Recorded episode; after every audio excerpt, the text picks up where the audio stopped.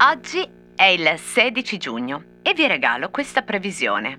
Domani, 17 giugno, tanto più approfittando che è un sabato e quindi c'è più tempo libero, su vari profili social compariranno foto che festeggiano la nascita di Alfonso Bialetti, celebrando i 90 anni tondi della sua moca inventata nel 1933, mentre lui, nato domani, 17 giugno del 1888 immagini, foto verranno postate, io verrò taggata ripetutamente sotto questi post, come succede ogni volta che c'è una foto di un brevetto della Moca, e passerò il mio sabato a rispondere che non è proprio così come è scritto.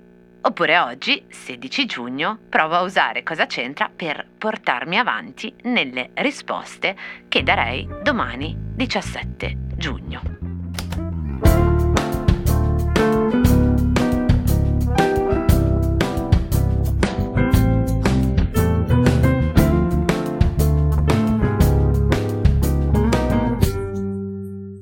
Cosa c'entra Alfonso Bialetti con Genova?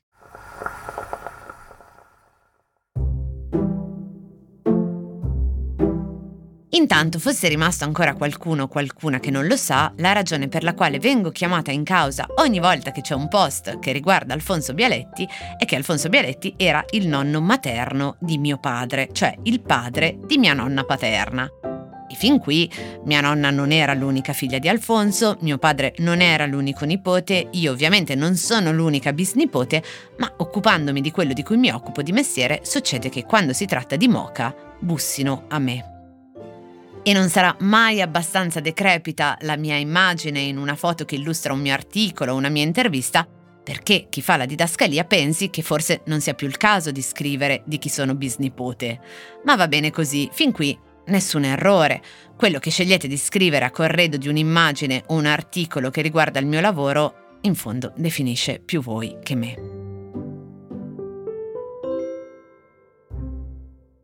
Quello che invece non va tanto bene nel rapporto tra immagine e didascalia, che cioè contiene un errore, è quello che potrebbe capitarvi di vedere domani, 17 giugno, quell'immagine in rapporto a quella didascalia. L'immagine mostrerà un brevetto della moca e la didascalia dirà più o meno, a seconda della fantasia del suo autore e della sua autrice, brevetto della moca di Alfonso Bialetti 1933. Ecco, non è così.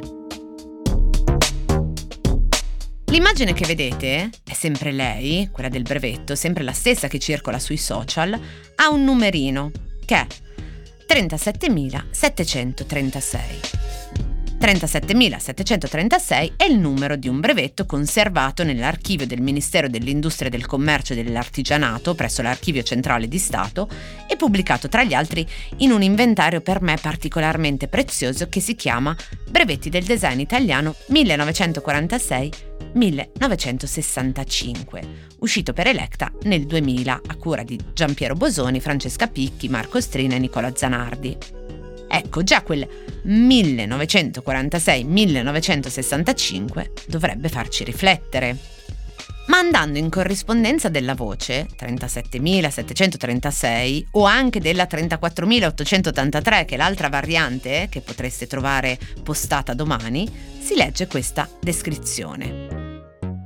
5 maggio 1951 Bialetti Renato Crusinallo caffettiera domestica automatica a recipiente raccoglitore dell'infuso disposto superiormente al bollitore con manico a sbalzo rivolto in basso.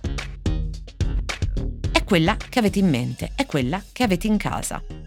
Questo 1951, 1950 l'altro, con questa descrizione che vi metto qui perché contiene una chicca interessante e sulla quale però declino fermamente ogni responsabilità rispetto agli esperimenti che vorreste provare a fare a casa, perché dice? Caffettiera domestica automatica racchiudente la dose di caffè o, occhio, fermi tutti, tè o camomilla tra due recipienti serrabili ermeticamente a vite, dei quali l'inferiore funge da caldaia da riscaldare su di un fornello qualsiasi e il superiore funge da raccoglitore dell'infuso.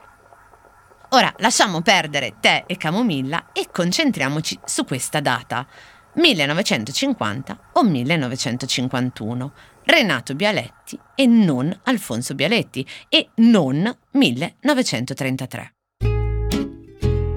Quindi la foto del brevetto che vedrete probabilmente circolare domani non è la moca del 1933 di Alfonso Bialetti, come c'è scritto spesso nella didascalia che illustra quell'immagine nei vostri post. Intanto, come ho già scritto e detto altrove tante volte, la moca di Alfonso Bialetti del 1933 era abbastanza diversa.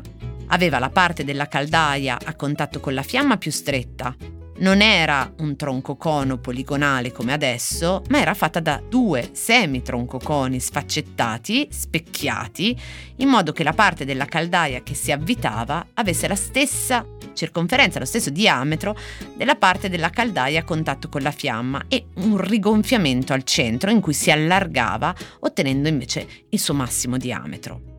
Questo solo la caldaia. Il serbatoio, cioè la parte superiore, quella dove si concentra il liquido che poi versate, invece aveva i dettagli del manico, sottilissimo e stretto come un profilo saldato sul serbatoio, e il pomello superiore in legno. E poi nel 1950 il metodo di stampaggio sia dell'alluminio che delle plastiche del manico era molto diverso da quello del 1933. Nel 1933 semplicemente non esisteva lo stampo a iniezione della plastica né quello a pressufusione del corpo della caffettiera. Quindi quello che viene postato come brevetto di Alfonso Bialetti non è il brevetto di Alfonso Bialetti del 1933, ma della caffettiera degli anni 50, derivata da quella di Alfonso poi brevettata da Renato e che ha la forma di quella che avete in casa. Ma non solo. Quello non è il brevetto di Alfonso Bialetti, anche perché Alfonso Bialetti non ha mai depositato un brevetto della sua caffettiera.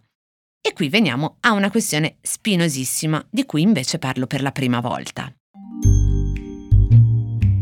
Esiste un prototipo originale del 1933 con quella forma che vi ho detto, che ovunque viene riportato con il nome di Alfonso Bialetti. Ovunque, nei musei, nei libri, nei miei libri, nelle enciclopedie, nelle mie lezioni, ovunque nella storia del design. Esiste solo questo, solo l'oggetto.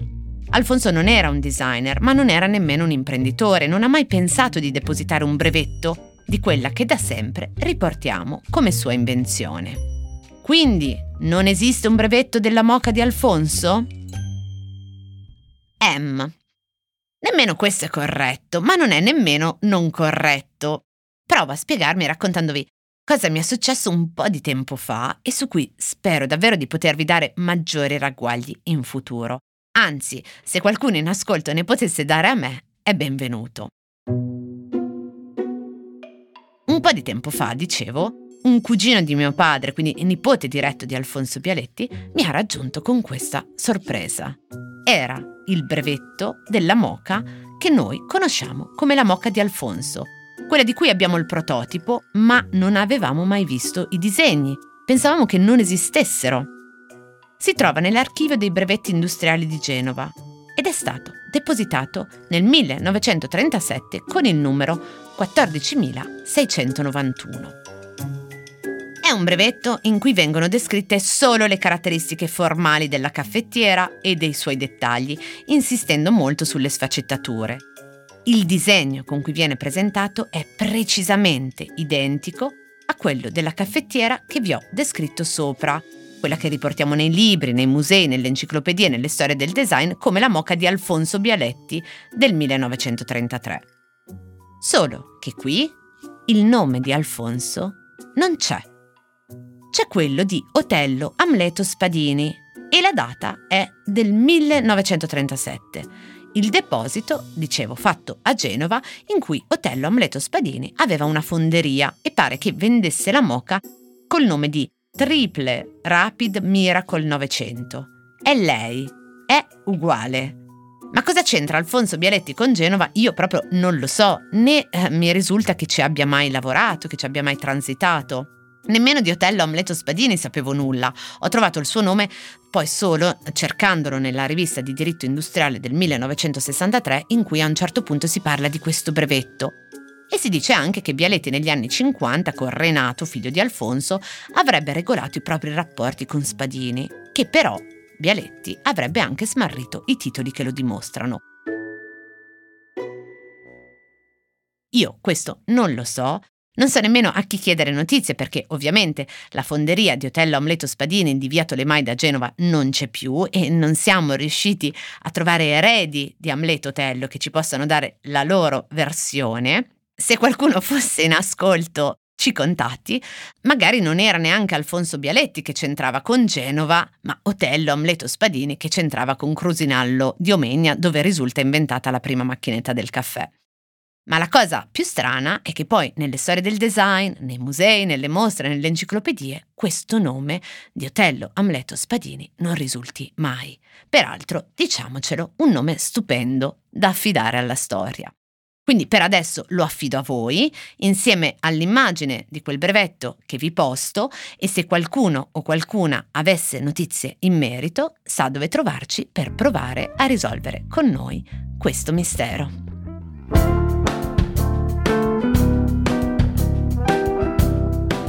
Cose arrivate da vari luoghi, epoche e situazioni. Sono sintomi, sono diagnosi e a volte sono soluzioni. Messe una accanto all'altra ci raccontano chi siamo.